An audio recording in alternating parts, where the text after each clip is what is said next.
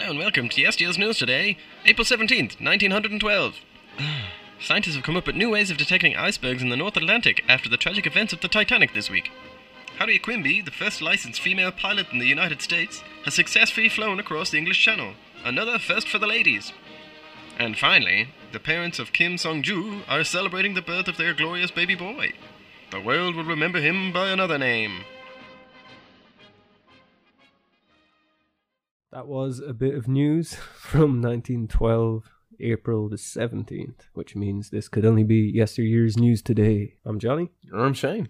Hi, Johnny. Hi, Shane. How are you doing? I'm good. You're, and you? Ah, good. We've worked our way up to 1912. New week. Yeah, new year. Yeah. And this week we have some some very interesting stuff. Some uh, there's a few there's some there there's some stuff there I'd never Yeah. heard of before, but Yeah, I'm, I'm going to jump right into that, which is the big one first to start us off. Because what was oh, it's like what Titan? I, I didn't understand that word. Never Tita- heard Titanic. Titanic. Yeah. Is that oh is that oh was that a was that a earthquake wasn't it? In- No, it was, it, was, it was a really big airplane that Oh. crashed into the moon in 1912. Um, we happened to land on the week that the Titanic sank, uh, which I think is the first time we've landed on the same week as like an actual major historical event. You mean an obscure story? that Johnny knows nothing about for some reason. Do you remember the movie with Leonardo DiCaprio in it? And he's on the boat. Oh, Wolf of Wall Street. Or the No, no, it's an older one. He's on a boat in that too. You, you mean to tell me Leonardo DiCaprio made two movies on a boat? Yeah, Oh, well, yes, I, I am familiar with the Titanic. with the Titanic. Vaguely. Vaguely, yeah, yeah. As The, in, the, the unsinkable ship. I've only seen those 500 plus Movies. docu- yeah, Documentaries, every year. Yeah, we're not, we're not going to go too much into it because everyone knows about the Titanic and there's that movie, which, as I discovered by reading newspapers from, so it happened this week, um, in 1912, and every newspaper had the first like six pages of their newspaper were something about the Titanic Yeah, uh, for the whole week, like every day of the week. yeah, yeah, it's insane. And uh, but amazingly, as I'd said to Johnny just there off microphone, and then and then you said to me, "Oh no, no, no, no! Don't tell me anymore." Wait till we're Oh, yeah. Um, was it was loads of little stories I read that were all like minor characters or little things you hear you saw in the James Cameron 1997 uh, Terminator blockbuster 2. Terminator 2. and and uh, like simple things of like, you know, stuff, little stories you always heard of like the quartet, string quartet played to the last possible Oh, moment yeah, and this yeah. kind of stuff. And that the captain insisted on going down with the ship and all this kind of stuff. And there's a couple of bios of like people going, well, it was a very calm affair actually, and you know things. And there's other pe- there's other things of like descriptions of like people screaming and dying and fighting for lifeboats. So it's, it could be really kind of mixed affair, depending what floor you were on. I think it was. Yeah, the and wasn't it like didn't the actual sinking last for like two hours and forty minutes or oh, so? something? yeah, there, was, there was one description I read there of a guy, and he was saying how he didn't actually see it sink because the way hmm. he was sitting in the boat it was uncomfortable for him to look back, so he didn't. That's that's and he couldn't tell you exactly when it sank. well. But imagine like if it took that long, you know, there's a whole range of emotions you can go Yeah. through. When Plus- you, for two and a half hours, you know, oh, I'm facing death, I'm dying, and then like into hour two, you're like, still not getting out of this. Yeah, As uh, you probably do just and once the electrics went out, they probably couldn't see anything anyway. yeah, yeah. That's it. Um, but no, yeah, I came across this slightly interesting kind of related story that I read in a newspaper. Um, and this is a new invention gives gives warning of the danger of icebergs. And this is loads of research was done into this uh, from scientists and uh, like uh, weather bureau and weather departments and stuff like that between England and uh, America. They were trying to find ways to help get early warnings that icebergs, because the big thing was that usually it was the spring defrost that caused icebergs to come down Yeah, yeah. into the Atlantic Ocean, and actually, the iceberg that the Titanic hit, it was kind of a surprise. They were warned to a point that oh there could be some icebergs, but it was still very early in the season for them to be that far south. Yeah. So they weren't too worried about it. Like it was just standard procedure for someone to be on iceberg watch. Yeah, yeah. Wasn't there a thing like didn't they ship ahead of them like actual radio that there was an iceberg, but they turned it off for the night? Like yeah. There's like all those 10 such mad stories. Like They were like ten minutes late from actually receiving the signal or something. yeah, yeah. There's loads of mad things on that, and uh, and then there was also they'd all been told it was unsinkable, so they kind of thought, ah, Yeah. sure, if we hit an iceberg, we'll push it out of our way, kind of attitude. There was a bit of that, I think. Well. Yeah, yeah. Um. So this was there's a professor, uh, A. G. McAdie. He he describes experiments with device to detect flows or detect flows. Sorry, uh, that that disaster such as befell the Titanic. Excuse me. Sorry. Uh, will be placed in the list of improbable events by work being carried uh, on by scientists of the world is believed of is the belief of Professor A.G. McAdie of the San Francisco Weather Bureau. It's a terribly written sentence. sorry. Basically, he believes it'll be become more and more improbable for people to be the ships to be sunk because Yeah, of the research yeah. he's working on. And uh,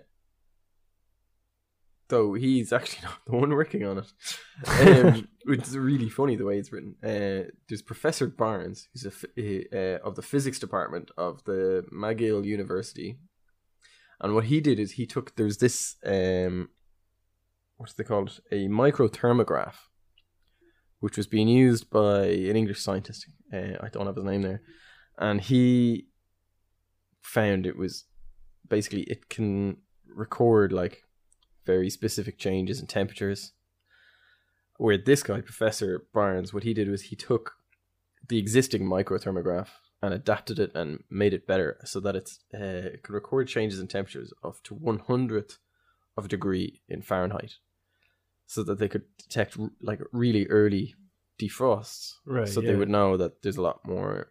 It's more likely. So if you're if you have one of these on your ship, um, so you'll be traveling along and you're like, oh, temperature's gone up by you know a sixth of a degree, but we're now in the danger zone that there might be more icebergs. So we'll be more cautious. Yeah, so, uh, yeah. because it could be that tiny amount of temperature, like Yeah, the air temperatures and that kind of stuff. So they, as they get more to areas where there would be icebergs, they can figure out by the ambient temperatures whether how likely it is. That kind of stuff. Especially traveling at night, you can't see them. Even at day, with the horizon, with the sky and the water, they, they can be hard to see. Yeah, yeah, coming through a mist and stuff. Yeah, yeah, and even with like if there's a lot of breakers coming against the ship and stuff, you mightn't really see them ahead of you until it's too late. And especially like a ship the size of the Titanic, turning it was such an ordeal that Yeah, and the speed it's going. Like, wasn't Yeah. that the main thing? That was actually the speed they were going. It just wasn't possible to yeah, turn. And then, and then plus, the, you have no idea how big the actual iceberg is because you can't see underwater. Like, it could just be No, no. the speck of ice that's actually. A huge What- sheet under the water. Yeah, um, but that's it. There was a big long story back on on about their experiments, um, which I thought I have here. Um, I do, yeah. yeah. Um, the laboratory, the laboratory, sorry. Uh, they've run tests, and one successful practical test had been uh, made off the coast of Labrador, near the scene of the Titanic wreck. Um, now they say near, but they're on the coast, so it's kind of yeah. like we were in with 500 miles of it. Kind of- Yeah, yeah, yeah. it's uh, in the grand scheme of things, it was quite near. Um, so similar kind of temperatures. They were that kind of probably really n- nowhere near though, because how the Titanic wasn't far from the harbor, wasn't it? It was like four hundred miles or something. yeah, something like that. Yeah. It's probably like Like like the- like- hundred miles. Yeah, like rescue ships got there pretty quickly from reading through all the papers and like how quickly the news was coming through and everything like that. All Yeah. happened fairly quickly that they got people there. Um, but that's it. That's, I just thought it was a really interesting, different story. That it wasn't about people dying and all that kind of stuff. That it was just what scientists were doing at the time. They're all like, "Oh, we need to try and prevent this." And it was Yeah, such a, yeah. a big thing. This is kind of the big jump on that they all went for this. And uh, it- Did much come of their research afterwards? Like how um, I didn't get time kind to find out. Unfortunately, away, probably. 'Cause, I Um, it was mean- just replaced by newer technology. and that kind of Yeah. stuff, and uh, then flight flight came in. You see, eventually in the next couple of years, and The need, Boats go- the the- need to actually to do this them. was yeah. it kind of became uh, So I wonder. irrelevant. I wonder. Maybe, we all the talk about how yeah, there's no point covering the Titanic because it's such a covered thing. I guess there is stuff I should have looked up because I'm curious. Like, what what was the most recent ships to be sunk by an iceberg? Yeah, that's a good one. Should have looked that up. Should, Why? totally I should have should- looked at them. I could Google it now, but it's better to live in mystery. Do you want me to look it up while you talk about the next? Or you have you Um, have some? Look it up Titanic while I'm things, going to adjust my mic. Did you find anything good? I found a list. Well, that was perfect timing. Just when I got my mic right. It was yeah, yeah it was perfect. I'm not going to go through the whole list. Yeah, yeah. but I'm going to go from the Titanic up to the most recent Okay, yeah. because it's not that many. So 1912, the Titanic, 1,502 dead. That's crazy. I didn't realize there's that many. Um, 1923, the Le Raymond, two plus. Wow. so every minute that is. Uh, 1959, uh, Hans Hedtoft, 95 people were killed. Then the next one is 1991, wow. Finnpolaris, nobody died. And then the most recent one is 2007, Really? the Explorer died, or the Explorer sank, and there was no deaths. I was a ship built in 1969, but And you see, I I, I wonder. like, Again, something else we should have looked up, but like MS Explorer. the MS Explorer. I wonder where the was that like one that was in the Arctic.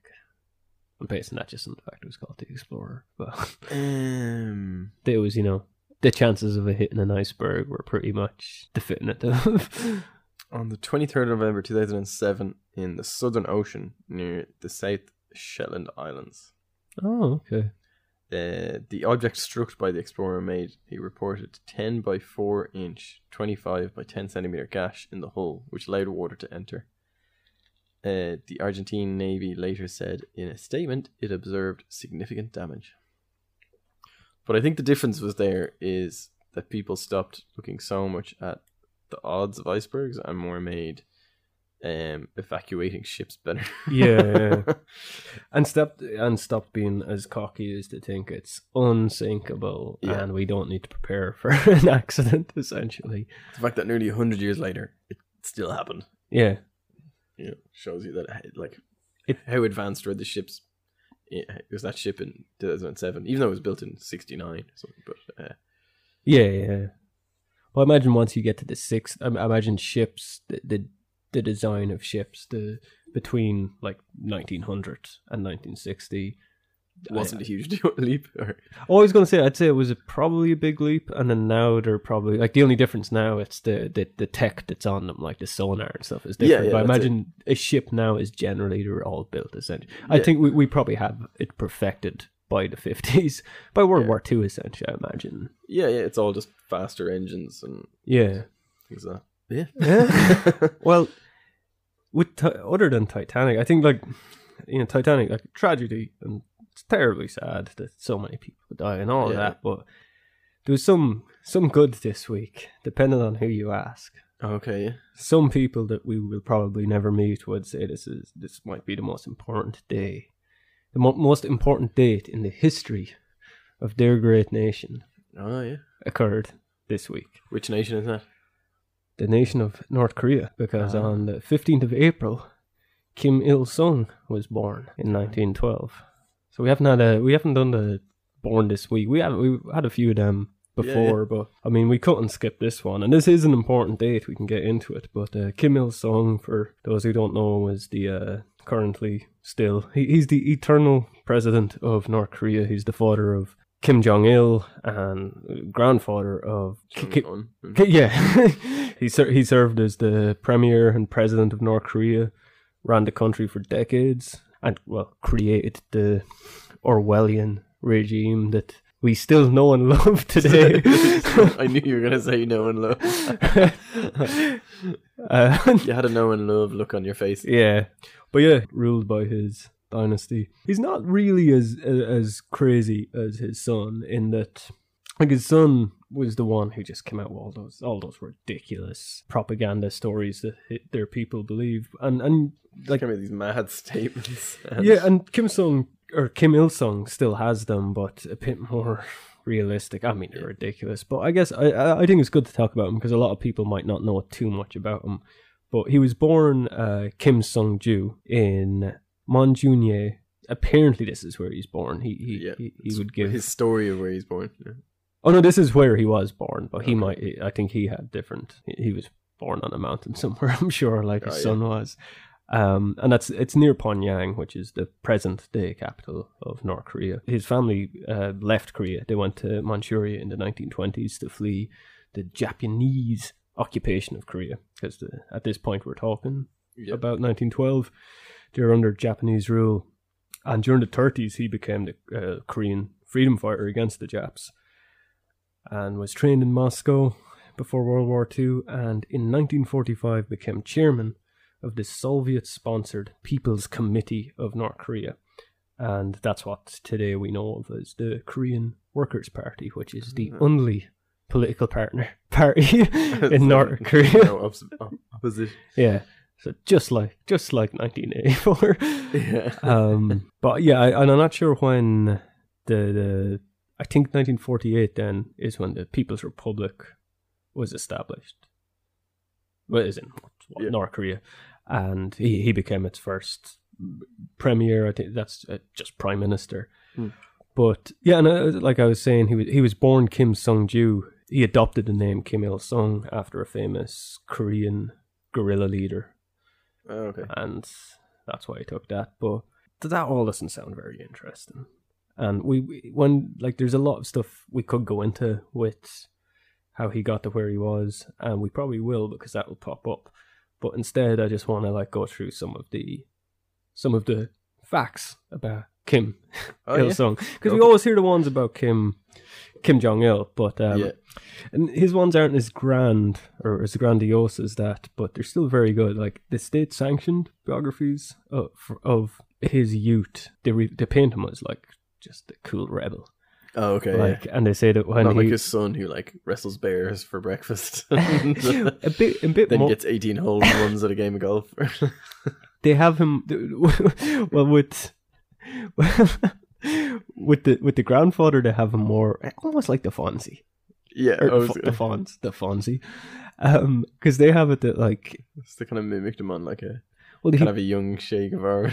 he used to bring a penknife around with him and he would scratch the Japanese ti- titles out of like school books and stuff oh yeah. and he would extort his schoolmates into speaking Korean and not Japanese. I forgot to mention that the name of, of Kim Il Sung means well it's depending on the translation like all um it's of the sun or become the sun yeah. mildly interesting thing Yeah. but anyway, um, and according to another another official biography, uh, Kim fought Japanese Manchurian forces from 1932 to 1945, more than ten or sorry, more than a hundred thousand times, and never lost a single engagement. So, like, if you do the maths on this, this means that between 1932 and 1945, Kim fought an average of 20 battles every day for, for that entire time and and won Every single one of them. won every one of them. Twenty battles a day from thirty two to forty five. I can see how in a rebellion there's that one day where you had 20 battles. yeah, You know what I mean? But I know it's relative, but when I think of battles, I think of like that's hours and hours. unless he's counting like the amount of bullets he shot per day or something. you know what I mean? It's kind of a. yeah. Well, Do you like turn a corner and then shoot three soldiers and run away? Was that a battle? Like, see how you could do that 20 times in a day. Well, you know like- what I mean? if you're going through, you see, you're you're in a woods and like you turn around and there's a sh- soldier behind a tree and you shoot him, and then you go on and there's another one. They're all still like, are they not part of the same battle? That's Yeah. like that's the battle of whatever woods. Yeah, yeah. Not the battle of the red tree, Yeah, the battle yeah. of the fat tree. So like you talk about battles, I think he's implying he had all those levels, if we call them. Yeah. Which is just uh, Put it, yeah, put it that way into video game terms. yeah, That's one level. yeah, a battle would be a level Yeah. rather than An engagement. yeah, just a little one section of the level you you come across a gang in a subway. Yeah, it's the whole subway. Yeah. Yeah. Exactly. Wow. well, um, and we like to because we like calendar talk on this. We had some last week. Uh, North Korea actually marks Kim, Kim Il Sung's birth as the beginning of their calendar. oh really? Yeah, so it's called the Juche. Juche. I've I've heard Kim Jong Il even say this word, and I'm not sure how to pronounce it because he talks about it in that book. Um, Kim Jong Il on film. He talks about it Oh, a yeah. lot, but it's the Juche calendar, and that's like Juche. I, it seems to be like what eventually became what was a religion in Yeah. in North Korea. But yeah, it's the Juche calendar, and so Kim Il Sung's birth is year one. So Oh, okay, yeah. and this is why I was saying it's the most important day in Oh, North yeah. Korea because the 15th of April 1912 is year one. Oh, okay. And they will, when you see it written in North Korea, they will actually they will put the Gregorian calendar year in brackets afterwards. Yeah. because they at least understand that the rest of the world doesn't go by it. Sorry, what? Yeah, oh, yeah, and Jewish. Sorry, just going with Jewish. That's essentially that's their their brand of communism. Yeah. and it combines like different. You know, it's there, there's elements of Marxism and Lenin's beliefs in there, and that's what North Korea, what what he essentially forced upon North Korea. Yeah. and as well as being a political ideology, it's listed as the tenth largest religion in the world. wow. And that's an interesting thing because when you talk about, I don't know, maybe you, I'm sure you've had this conversation with people when you talk about, you know, the, the negative aspects of religion and how all the these horrible wars and atrocities Yeah, we, Are- we talked about it in I think 1902 or 1903. We had probably, brief talk about it. but Or just it was much later than that actually. But anyway, sorry. Yeah. but the point, you know, it's that they're they're normally caused by guys doing it in the name of God. Yeah, yeah. And the argument a lot of like really people with strong religious beliefs come back at is like, ah, but Stalin was an atheist, Hitler was an atheist, even though Hitler probably wasn't an atheist, but there's Yeah. some, and Kim Il Sung was an atheist, and Mm. and this is why I completely disagree with, because no, because they made themselves gods, Yeah. and so it's still the exact same driving point because the guys who do these horrible things in the name of God, like their their ego is so big that they actually think that they're so close to God that they can make these decisions. And that they deserve. Yeah. Yeah. And the only difference with these ones like Stalin, who people say they were atheists, like, but they made themselves God. They took out, they they killed God, they became God, Yeah. and then done the same thing. So it's not when when I talk about like all these horrible atrocities being done in the name of God, it's not because I am against this entity God, but it's the idea of a God. like I know whether mean, yeah. whether whether it's they believe they're the closest to God or they make themselves God. It's somebody having that mindset, and you know Kim Il Sung is a a pretty good example of somebody who Made himself a just god. made himself a god, and it's not an argument. Like, I, I yeah, they're saying, "Oh, but there were atheists that show that atheists can be just as bad." It's like, no, because technically not really an atheist, because they just made themselves god and forced people to Yeah, to yeah. Be, to believe in them. Sorry, that was a it sounded a bit ranty. No, no, you're good though. Um, but you know, what else? Yeah, the I've got some stuff written here that I already talked about. Oh yeah, this is um, his embalmed body is still on on display in in North Korea presently in the Kumsusan Memorial Palace, Kumsusan Mor- Memorial Palace, which uh, isn't too surprising. That's what, what dictators do. But what's really what is kind of surprising about this because I never knew this, but he had this um weird growth on his neck, like a calcium buildup, wow. and that's why. And I, I was curious. I looked up loads of pictures, but he's always photographed from the left. Ah, Because so of you can't see it. Yeah, and they've they've tried to hide it in his embalmed corpse. Wow. Oh, this is Why um, wouldn't he just get it removed or something like that? yeah. I mean, he probably he surely could have later in life. Surely they were there medically because he didn't die until what the nineties, like or not? No, I think it was before that. More 70s, 80s. Yeah. I should, Should have done the research. Where are notes when you need them? Yeah. But what's actually it was only my housemate was telling me about this the other day. We were just chatting, and as we do, North Korea comes up.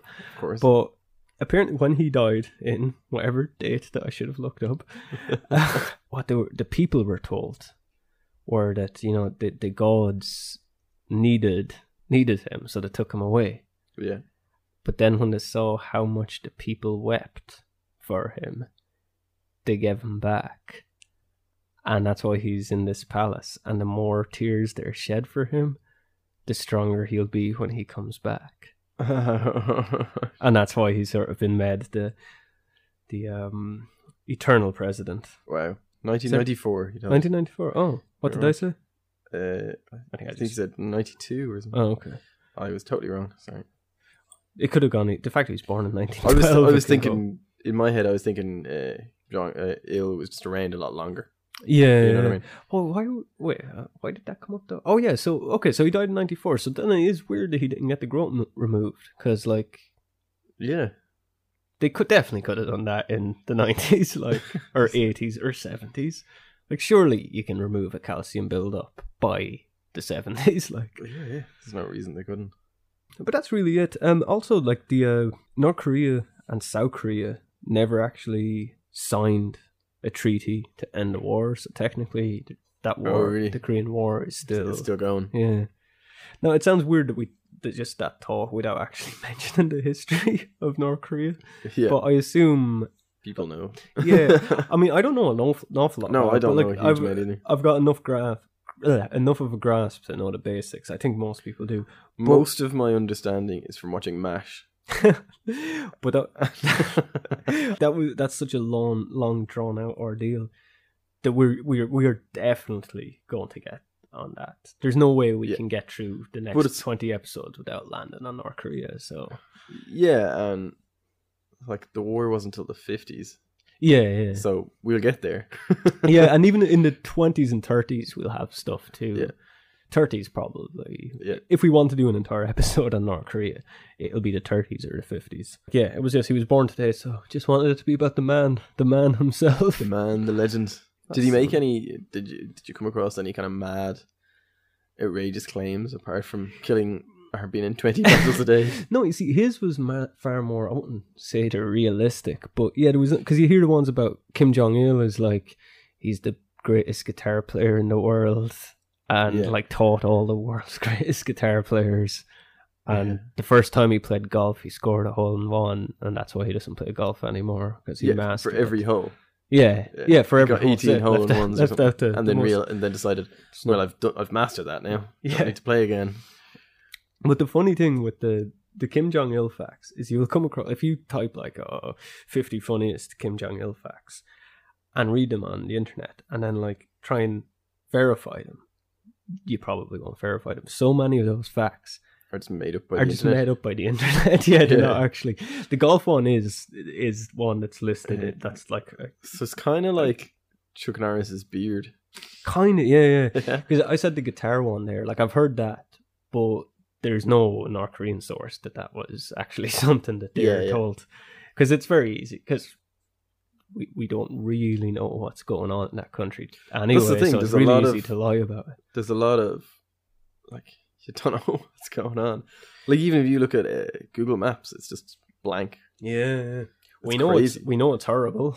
that's and Yeah. that's it. And we know like Yeah, obviously there's people who have escaped into the south yeah, and yeah. told stories, and then you don't know were they sent as some kind of propaganda, were they Yeah. brainwashed, were they just telling the stories, are they you know you just don't know. There's some great uh, Vice documentaries on it though. Oh yeah, with um what's his name the guy that owns Vice Shane Black where he he goes to like he, he he's given a tour of North Korea set up for him it's a very controlled tour oh yeah. yeah.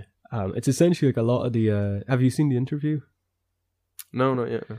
Uh, it's all right it's worth checking out uh, just for curiosity's sake but a lot of the things Is that the um, James Franco? one? yeah the yeah parody one, like yeah yeah okay, but a lot of the stuff that they come across in that seems to have been direct. taken from the Vice. okay. Yeah, because the, there was just so few It's one of the filmmakers have got sources. sources. there. Yeah, but it's really good. And Shane Black, like he, you know, he's the guy that owns Vice. He's multi-billionaire. He's just drunk for most really? Yeah. um, well, I think the North Koreans are loading them up, like to just keep him happy. Like Keep them happy. like they're doing their best. They're making it look like a paradise to him. oh yeah. and he's just like this is there's nobody it, there's just like scenes of them bringing him to like one of the fanciest restaurants in all of north korea and it does look really fancy and he's got this brilliant meal and then he's like there's nobody else here Oh yeah. It's like they just like cleared the place out.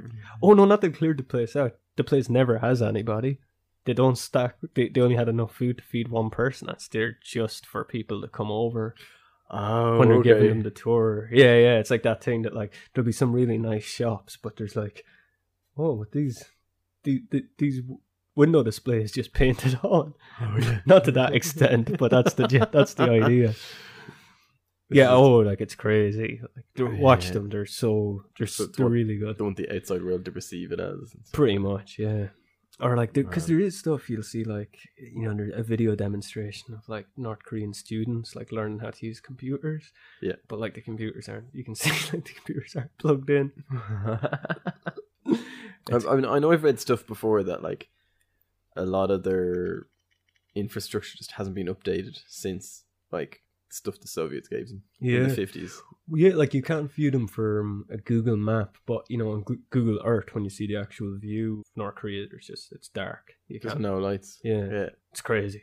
Did you just say you just said that earlier? Well, no, I said if you Oh, look the- on Google Maps, Sorry, yeah, it's yeah, it doesn't. They don't show any roads, yeah, yeah. but that's kind of they're not allowed it's to. just blocked, yeah. Yeah. But like that's crazy. You can look at the world and you see that there's a country there that has no lights. Like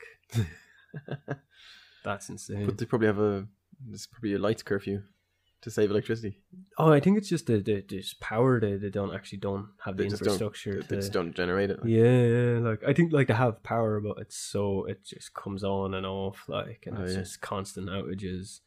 Like it really, like it seems like what the world North Korea now seems like what the world will be like ten years before Mad Max. yeah, yeah. and they're just stuck in that limbo. yeah, yeah. I think I'd rather be in just the full on Mad Max one. Oh yeah, go all the way. Yeah. Moving on though, uh, also this week there was uh, not a lot to talk about on this, but it's worth mentioning there was a solar eclipse on April 17th of this week. A hybrid event starting and ending as an annular eclipse, only a small portion of totality. Ah, which And- is weird because we had one only last week. That's why, yeah. It's funny because even as I came across this, even in this, they Yeah. mentioned the Titanic. Oh really? Yeah, because just and it, it has no relation to the Titanic because the, In the article, or the the Yeah, well, it was an article just about it was an article from the time, but Yeah. because the Titanic sunk on the fifteenth, wasn't it? Somewhere around there. But they just mentioned it at the very end of this article. Like the eclipse happened just a day after the Titanic sank. Just that's weird. that's one way to start your story. Mm. I like that we, we we're doing a history podcast I'm like we don't we don't even know what date the Titanic sank. That's ridiculous. We should we, we should just stop. Uh, so that was the news. but we specifically didn't. Well, yeah, yeah. it, we, we, that we was just, the news. of It was maybe just- today. just quit. Let's Um, just quit. Just stop there and upload it. uh, Harriet Quimby. Do you have you heard that name before? Harriet Quimby. Yeah. This is a good one. She was the first woman to fly across the English Channel on April 16th. Oh. She was also a screenwriter, an actress, and a model, as well as an aviator, obviously. And obtained her pilot's license in 1911, becoming the first woman to obtain one in the United States. She was born in 1875 in Michigan, and in the early 1900s, her family moved to San Francisco. And she became a journalist there, and you know, she worked. we- You know, uh, again, somebody we might have read some of her articles. Who knows? Oh yeah, She worked for the San Francisco Bulletin. Did we ever did that ever come up? possibly. There's loads of articles familiar. I found that I, I never wr- wrote down where I got them from. And stuff like Yeah. that.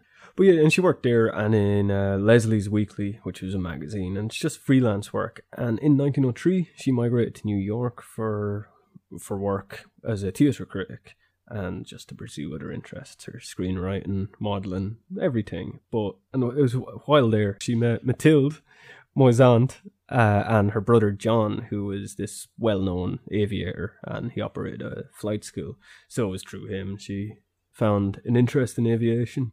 I think she she might have been attracted to him. I don't know. I don't know why I'm assuming that, but the way the story was written, it was like she, you know, she met him through her sister or through his Right. sister. Anyway, he took her as a as a student essentially and taught her how to fly, and she took a test, her test with him in 1911, and became the first woman to get her certificate of being a pilot. Don't know why I did. license. Just didn't say license. Because I was saying she was a screenwriter. That same year, she wrote like five screenplays. Looked it Oh, up yeah. on IMDb because that's her her credits as a writer are all from the same year, all 1911, all just shorts. But Yeah, that's, yeah. Um, and it was like so a friend of hers that directed all of them. And it's a good going, busy year. I'd like to imagine writing five screenplays, getting them all made, and getting your pilot's license all in one year. Wow, that'd be that's my year, Johnny. I'm doing this year. And then the following year, she uh, borrowed a monoplane from Louis Blériot, or I assume it's Louis. He sounds French. That's Louis, surely, and and began preparations for that English Channel flight that we know she succeeded in. And she had this consultant, Gustav Hamel, who uh, was working with her on it. Cheeky bugger. He was uh, unsure of a woman woman's ability Oh yeah. to make such a flight, so he offered to dress in her purple flying suit and make the flight for her and just pretend. How is she gonna get there for when she got out of the plane? That's hilarious. Um, but she refused, um, Obviously. and uh, it's such a funny. like it sounds like he was trying. It sounds like he thought he was being nice. Yeah. he was just being Had- a dick. Had anyone done it at this time? Or was she the no, first no, she was the first. Yeah. So he, he just wanted to be the first person to do it. Oh wait, actually, sorry. No, I think it had been done. She was the first woman. Because yeah, it would be funny if no person had done it. And then he says, "Oh no, I'll tell them it's you." And at the very end, he's like, "Ah, it was me all along." a man. but yeah, no, she uh did, didn't accept his offer and done it herself. And on April sixteenth, uh, flew from Dover, England, to hard old France. Oh, sorry. Yeah, no, I I did it only. Um, what? trying to think how many episodes ago it was. I was doing. A, Oh. the April Fool's one? You, yeah, yeah, you mentioned the April yeah. Fool's episode. I was talking about the guy who he'd only previously done it. Yeah, yeah, Um, yeah. I think he did it in 1909 or something like that. even when you said did somebody else do it and i was like no yeah definitely because I, I read Yeah, something yeah. about that recently i was obviously just i knew i had gotten the information Yeah, no, But I was I'd trying to think. told it. I was trying to. I can't believe I asked that question because that was one of my facts only like th- two episodes ago. um, the yeah, yeah, and there was a guy I can't think of his name now, and because I was I did the. Uh, we, I covered it in the April Fool's episode because there was this guy claiming he built this amazing plane Yeah, that could yeah. go crazy speeds and stuff. So sorry. but she was the first woman which is still st- still an achievement and fir- first woman to get the pilot's license but um sadly she uh didn't live too long after that and on july 1st 1912 she made her last flight at the third annual boston aviation meet where she um was flying the same plane actually well actually I've seen conflicting reports that whether it was her plane it's in, one article it said she borrowed a plane from Yeah. her friend for the channel voyage voyage um but later i was reading that the, that the plane she died in was her own one and that was the same one that she had so i'm unsure whether it was her yeah. but I'm pretty. I, I think it was hers. But um, yeah, she was flying with uh, William Willard or Willard, and the plane went into a nosedive suddenly, and Willard was thrown out of his seat, and the aircraft flipped over afterwards, throwing Harriet out too, and both of them died. Wow. But apparently, the aircraft landed with no or little to no damage afterwards. But they That's were both crazy. killed. Oh, just the actual. It kind of swung on them and threw them out of the Yeah. plane. That's mad. That's a crazy way to go. And she was put on a US postage stamp later and had Oh, a biography, so it's all It's all good. it's all good. Now this is why like this actually at the start of the podcast I was saying about like the leading up to because this is made the joke work much better because I was going to pretend for the entire thing that I, I had never heard of a Titanic before. Oh yeah, yeah. Because this is another article. Because I wanted to mention all the articles oh, where Oh, they yeah, randomly start relating to so many. Because in this it relates to the Titanic as well. Well, in a weird way, but uh, there was a biopic, or sorry, as I was looking up stuff about Harriet, I found out there was currently uh, a biopic in development about her, um, which would be cool, directed by this guy called Thomas R. Bond the Second. Yeah. Now, what's interesting about this is the production company listed as being behind this biography is called the Biograph Company. And I was like, Biograph Company? I've heard that before.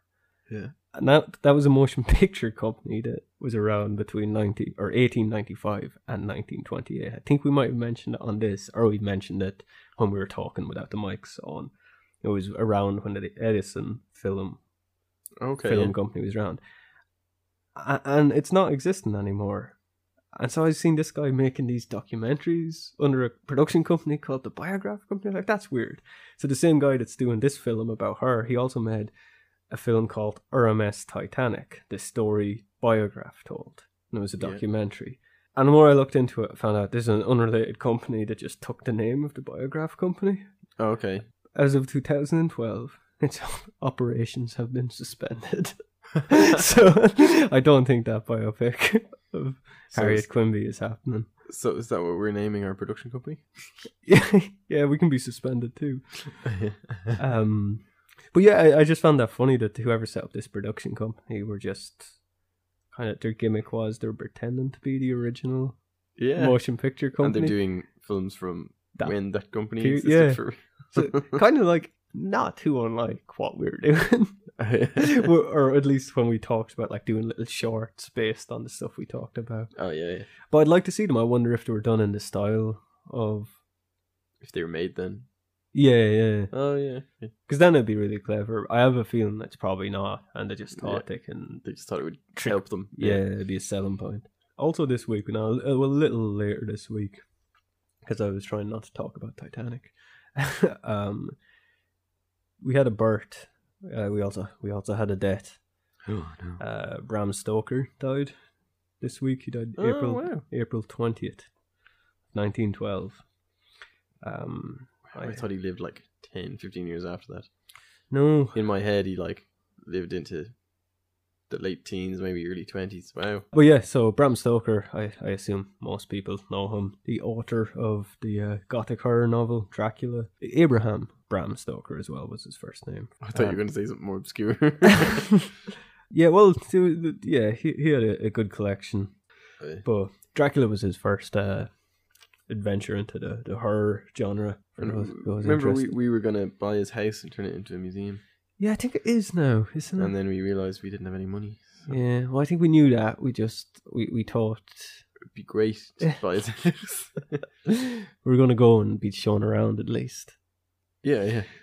we actually shot a, a vampire film not far from his birthplace. No, that's right. Uh, So- in fact, I'd like road. yeah, I think just the same street. You might say three legends of the vampire genre. if they're what you, Bram Stoker, and Darren? Yeah. he was an Irish novelist, of course. People, yeah. I'm sure everybody knows Bram Stoker's Irish. Yes, I'd like say a lot of people think he was English, but Yeah, I guess he spent a lot of time abroad as well. He he died actually, yeah. and he died in London. But yeah, good guy. He wrote around a dozen novels, three short story collections. Yeah, people probably haven't heard of most of them, but there's like you know he's got like Dracula's Guest. The, the, it's a collection of short stories. I'm sure that's popular enough. Yeah. Uh, but he, he was at one point the personal assistant of actor Henry Irving, and up until like 1905, Bram Stoker was an assistant of an actor. that's mad. Yeah. well, he's more like a manager, but it's still like a it's, yeah, it's kind of crazy. And he like managed theater companies and stuff. Yeah, like, yeah. He still was a businessman, but it was a uh, Henry Irving. He's like said to be the the inspiration for Dracula. In terms yeah. of personality, Yeah, yeah. obviously he wasn't going around sucking blood. Uh, you know of? no, well, he could have, uh, but of course, v- Vlad, the Impaler, was the actual inspiration. Yeah. I think that's another one that's kind of common knowledge. But talk about Vlad for Oh, oh, you got some Vlad facts. Uh, no, uh, like uh, his name. No, I don't really because I just know about Vlad. I was gonna Um, say I that- bet this is just one of these things you know. Yeah. well, because it's fun because like anytime that's another. This goes back to like my the, the stuff about Frankenstein. Yeah, and, yeah. oh, that's not his name. Because Yeah. anytime that the thing about him being based on Vlad comes up, we were like, oh, we know that isn't actually true. Vlad the Impaler didn't live in Transylvania, and his name wasn't Dracula. And it's like, but no, no, most of that stuff is true. Like, Yeah, yeah. he like he wasn't um he didn't actually live in Transylvania. He was he's thought to have been born in Transylvania. The only the reason Dracula is set in Transylvania and, and Vlad didn't live in Transylvania is because Dracula is set in the, the when Bram Stoker wrote Dracula, it was set in his modern times. Yeah, yeah. so course. uh, it made no sense. He'd been taught he, if if he was to follow Vlad's actual story, it had been set in places that nobody knew existed because they hadn't existed since the? Yeah, yeah three, Vlad 400 was years earlier. he, he was yeah he was 15th century yeah i don't like i just wanted to get that out there Yeah. but it's good because like actually watching like game of thrones loads of loads of vlad the impaler stuff seems to have or just seems it's a very game of thrones like story Yeah, yeah. so like uh, he, he's vlad vlad the third or vlad tepes uh, was his full name he didn't he wasn't actually called vlad the impaler while he was around he took even though vlad uh, like, that means impaler Okay. but he actually went by the name Dracula or Oh. Dracul. He was Vlad Dracul. His father was Vlad the Second Dracul. Um, the the it it it means uh, son of the dragon. Yeah. Dracul, and he was a member of Has, House Draculesti. But yeah, so that was he, he went as uh, son of the dragon Dracul. I think Drac, which you know you hear is in shortened for Dracula in Romanian, now means devil. okay. So literally was Dracula. And he was a ruler of what's now like a region of Romania. But he pretty much had he, he hated the Turks. Okay, And, and you know, they were warring with the Ottoman Empire and all this. This when he was a young, a young kid at this point. His dad was pretty sub- subservient to, to the Turks to the point where the sons were, depending on the story you hear, they were either kidnapped or the father sent the kids as sort of a, a gift Yeah. to, to the what did you call him? The Sultan? The Sultan? Yeah. Yeah, yeah. Um and so Vlad was- was sent and lived with the Turks for number like years, like pretty pretty much a, as a Okay, yeah. prisoner. And you know, he had some freedoms, but like no man, he was still the he was a Oh, pol- yeah. you know like He- political prisoner. He Yeah, could yeah. still move back and forward, Okay, but we had to stay there. yeah, yeah. And eventually, when he came back home to, uh, did I say the name? Wa- No. Wallachia. Wallachia. That's the the region that he he ruled. That's yeah. And his uh his brothers, or uh, his older brother and his father were were assassinated while he was away. And when he came Oh, yeah. back, he sort of set out to avenge them. Which I think that might be the plot of that Dracula Untold film. Oh yeah, the was it like Dracula Rising or something like that? It's called, Yeah, yeah. I think that Yeah. might be it. Might be a revenge thing. yeah. but uh, yeah so and that was like he, he pretty much set out to to avenge their murders yeah just went to war with with the empire From what I've seen of the trailer of that Dracula movie, it looks like it's intended to be like a prequel to the uh Coppola one. the Coppola one. Yeah. yeah By the way, it's like in terms of the style yeah, of yeah. the of how like in the costume design and all that kind of stuff. From what I could see, but obviously it's really CGI and uh, yeah and they, big ridiculous action scenes. they're trying to do a do a, a marvel on it and create like a new universal monsters universe Oh, is that what they're apparently yeah apparently that's the plan like like Yeah. there might be a post credits thing of like frankenstein walking in and being like you're in a new universe i'm putting together a team Putting together a team. yeah but vlad was mental when he uh, Okay. when he took his uh when he took his dad's i like yeah we should do like a whole episode about him maybe because I, I could like get names and not like be mumbling over yeah, okay. vaguely yeah, yeah. remembered things, but leave names out of it, I guess. when he came back, I don't know if this is when he came back home, but either way, like he brought all the he, like a number of the Turks to uh, meet with him for this big dinner. Yeah. just to talk. and it was just a trap set up by his soldiers. And he didn't kill them; he just put them to work on renovating his castle because he's just going to rule now. Yeah, yeah, And pre- well, killed the weak, and like anybody, any able-bodied man was put to work, and yeah. Okay. if they yeah. couldn't work, they, they worked until they died and stuff. And he just became this monster when he went to war, like where he gets the name Impaler and stuff. He actually used when he was living with the Turks. That was actually where he learned the technique to impale, Oh, right, okay. um, and that's what he started using. Do you know how? Have you ever heard of how they impaled people? Dan? no, no, no. it's hard. Like they um they would tie you your arms and your legs to two two animals or a what was that? Oh, where you get like horses on each. Yeah, was that the Arm. Iron? Was that No, that's um. the Iron Maiden? the Yeah. Yes. Yeah. And they would do that, and whatever way it tightened, whatever way your body stretched, Yeah. made it easier to insert the the pole through your anus, Ah, okay. And they would lube it up like because they didn't want didn't want to damage you.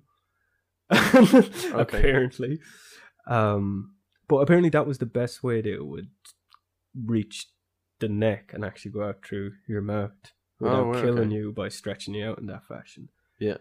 Which, like, who who learned that? Yeah.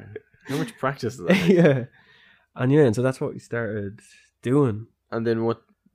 Do they just like? Oh, they prop they them up, prop you up, prop you up and put all the way up to the throat. Yeah, Yeah, yeah, oh yeah, Wow. yeah.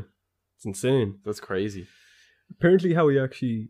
I always remember seeing years ago in the, is it the I think it's at the Zulu for them. Mm. They impale loads of guys like that, but they don't go. They like put them on wooden stakes. Yeah, because I Like, wouldn't have thought. Basically, put their ass on a wooden stake and they just leave them there.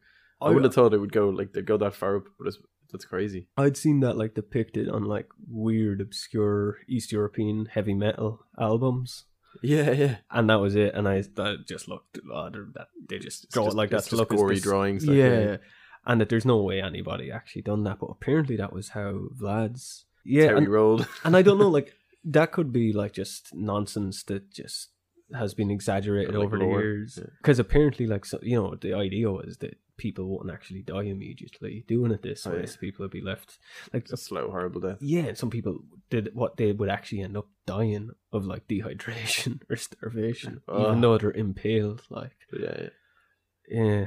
yeah, imagine being that aware of what was happening to you. lovely. Yeah, and he like tens and tens of thousands, like uh, probably like they, they reckon maybe a hundred thousand people he killed. I don't know if that's the number for just people that were Oh, yeah. impaled or if that's it in total.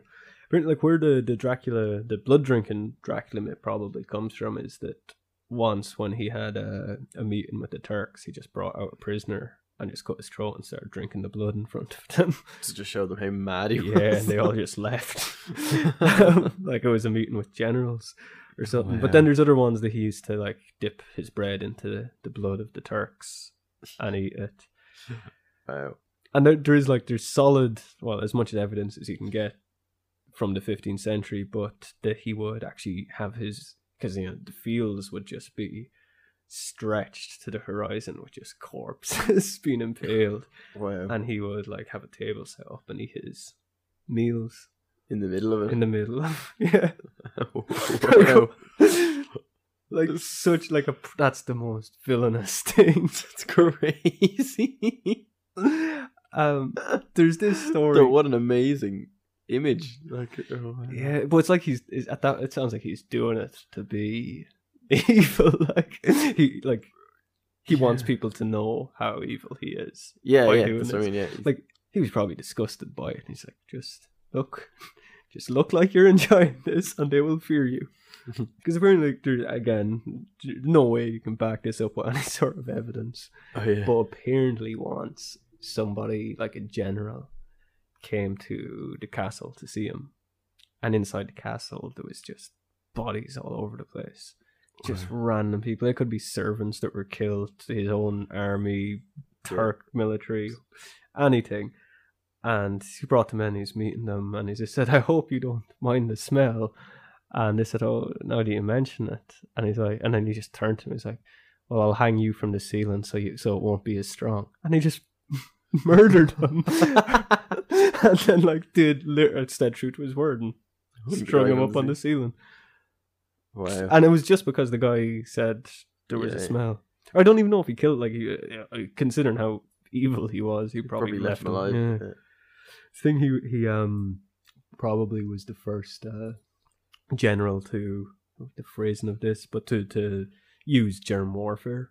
Oh yeah, where he rounded up a bunch of like sick sick people from his own his own kingdom, and he disguised them as Turkish soldiers and sent them to live with the Turks, just so as they'd infect them. Wow. Which actually, just pretty clever. That is amazing. that is really clever. There's and I'll, just, I'll stop talking about random Vlad stories, but there's another one. It's No, just- no, this is this is really funny and so cruel. Again, don't know if it's true, but there was a big problem in his own region with just poor people, and he made this announcement that he wanted to, he was going to bring all the homeless people to his castle and just have this huge feast for them. And they all came, fine. And then he came in and he announced that he was going to solve the homeless problem. And then he left the room, had everybody lock the doors, and they set the castle on fire. oh my god. Yeah, No more homeless people. uh, that's proper Game of Thrones stuff. Yeah. I even I think like there was something the Red Wedding in Game of Thrones was a reference to yeah yeah. I don't know what, but like there's loads. Yeah. Of stuff. It's it's nice to be able to kind of laugh at that stuff because it's so old. But my Oh my god, God, that's a crazy. absolute maniac. Yeah, you're talking like 600 years ago. Like, this is Yeah, insane. and all of that like the uh, Stoker on Dracula from like definitely based. like there's no Yeah, like why, no would, why wouldn't you? yeah. Um, the only difference is Dracula, like from like reading Dracula, like I don't know enough about Vlad to know what he was actually like. Intelligent was he a smart guy? He must have been if he could conquer, if he could stay alive for that long. Like, Oh yeah. um, but the only difference with like Dracula just seems much like he seems smarter Oh yeah. in the book. He's more And- cunning. And... Yeah, yeah, and he he won't be as petty as to kill people like that. No, Like, and isn't he kind of depicted like he's a cursed man who is just trying to do the right thing and he like sold his soul to like protect his land from the Turks and all this. Kind of, that's more- more in later like adaptions. Well, kind of like there's a bit of that, but like generally like in because in in Stoker's Dracula, like it's he's kind of like the first like great fictional supervillain because like his goal in that is world domination. oh okay. Yeah, yeah. Um, and that's why he he's coming to London. But then I'm not. uh, I, I guess I, like I'm not overly familiar with. I don't think I've even seen the the Coppola movie. Oh, have you not? No, I've got vague memory. Like it's something that I've It's a I've seen- long, long time since I've seen it. I've definitely seen bits of it on TV when I was younger, but Yeah, yeah. I don't think I've ever seen it in full. Like that one, that sound that seems like that takes a lot from the Vlad Yeah, yeah, story it does. Yeah. There's loads of flashbacks to him, like as the. as Vlad. And So I definitely I remember the opening when he, I think his wife is murdered or something. yeah, and he's, When he he goes comes on a mad killing spree yeah. and stuff. Yeah. Geez, yeah, that definitely seems like what that new Dracula's like.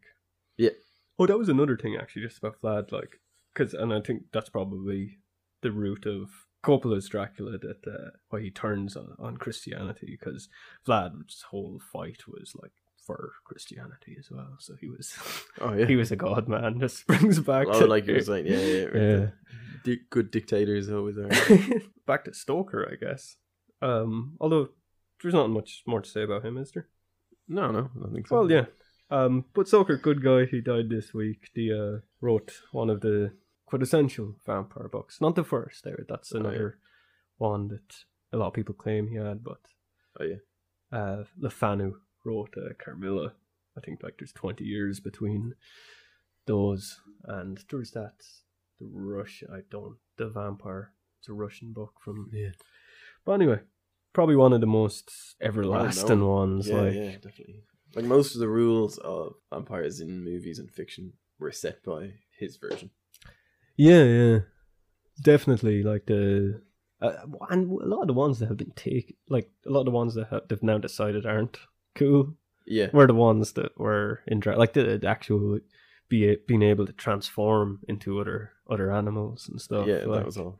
I get like a, a vampire turned into a bat. Like it's hard to do that without it being cheesy.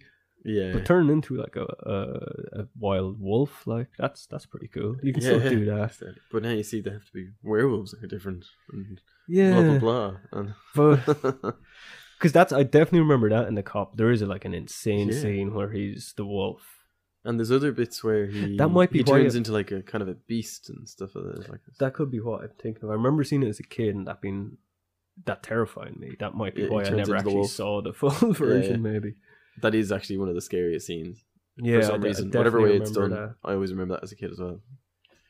It's just it's that period just before CG that where they'd come so far. Movies looked so good with so much money pumped into them, but they still didn't have CG to make those easy solutions where everything looked like crap. So But I know the the that film they very specifically did loads of practical effects hmm.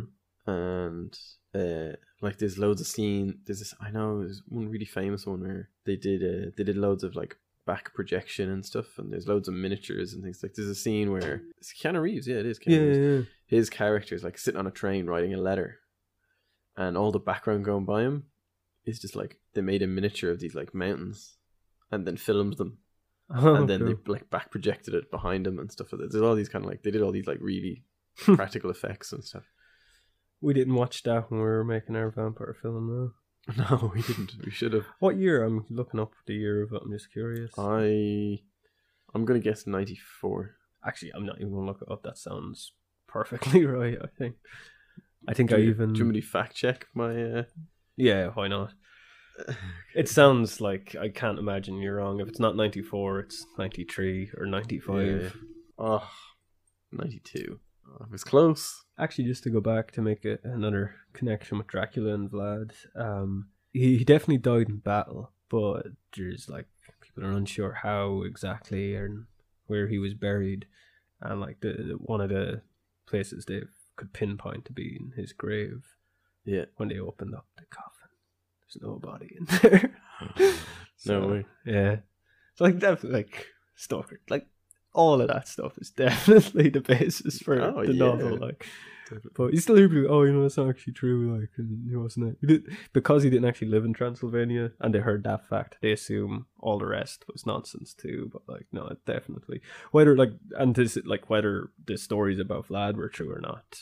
Yeah. uh, th- that doesn't matter. They were still the stories. They were the Stoker source heard. material. Yeah, yeah. Apparently found him by accident in like some museum or in London. Like he just came across these old, because you know the printing press was still relatively well relative, probably just 15th century. Probably was just Yeah, it yeah, started. would have been. Who's the guy? Who, who can you remember the name of the guy that created the printing press? Is it Gutenberg?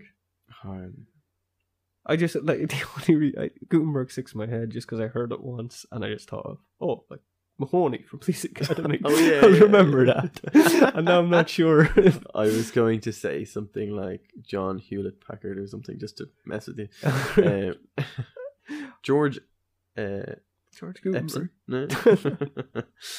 Look up if it's Gutenberg. no, I'm not gonna look it. Uh, But um, yeah. So anyway, so like because the printing press was just around, had just so sort of popped up. It, like that's why these records were actually kept. They were probably uh, propaganda leaflets, though, Oh yeah. made by the Turks. So a lot of stuff probably was exaggerated to to vilify him. Yeah. But either way, it's why the stories exist. Brilliant. If that was propaganda to like turn people against him, like that probably just made it really easy for him to walk over people because people are like, oh, not standing in this man's way. Like, uh, you've no, yeah, what he's thing. doing to people. It could have been like he's just like, oh, I'm gonna come through your land on my way to fight the Turks. They're like, What time would you like breakfast at? yeah, exactly. Go right ahead, sir. would you have you met my daughters? Which one would you like? Even like that thing about like whether he was kidnapped or whatever happened there, but the, the father sort of sending him to to the Sultan as a sort of a peace offer, and like that's that's very Game of Thrones. It's very like, game. That's your man. Uh, Okay, your yeah, man from the Ironborn guy. I can't think of his name. Yeah, yeah. What's his name now? Reek. But, Yeah. but uh, and that was the news as it was in 1431.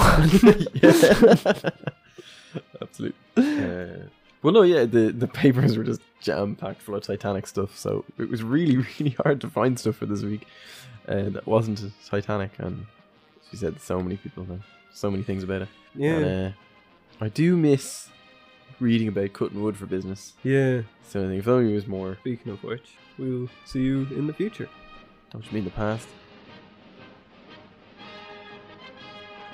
Subscribe to us on iTunes, rate us, and tune in to us every Friday for more of yesterday's news today, where the news is better late than never.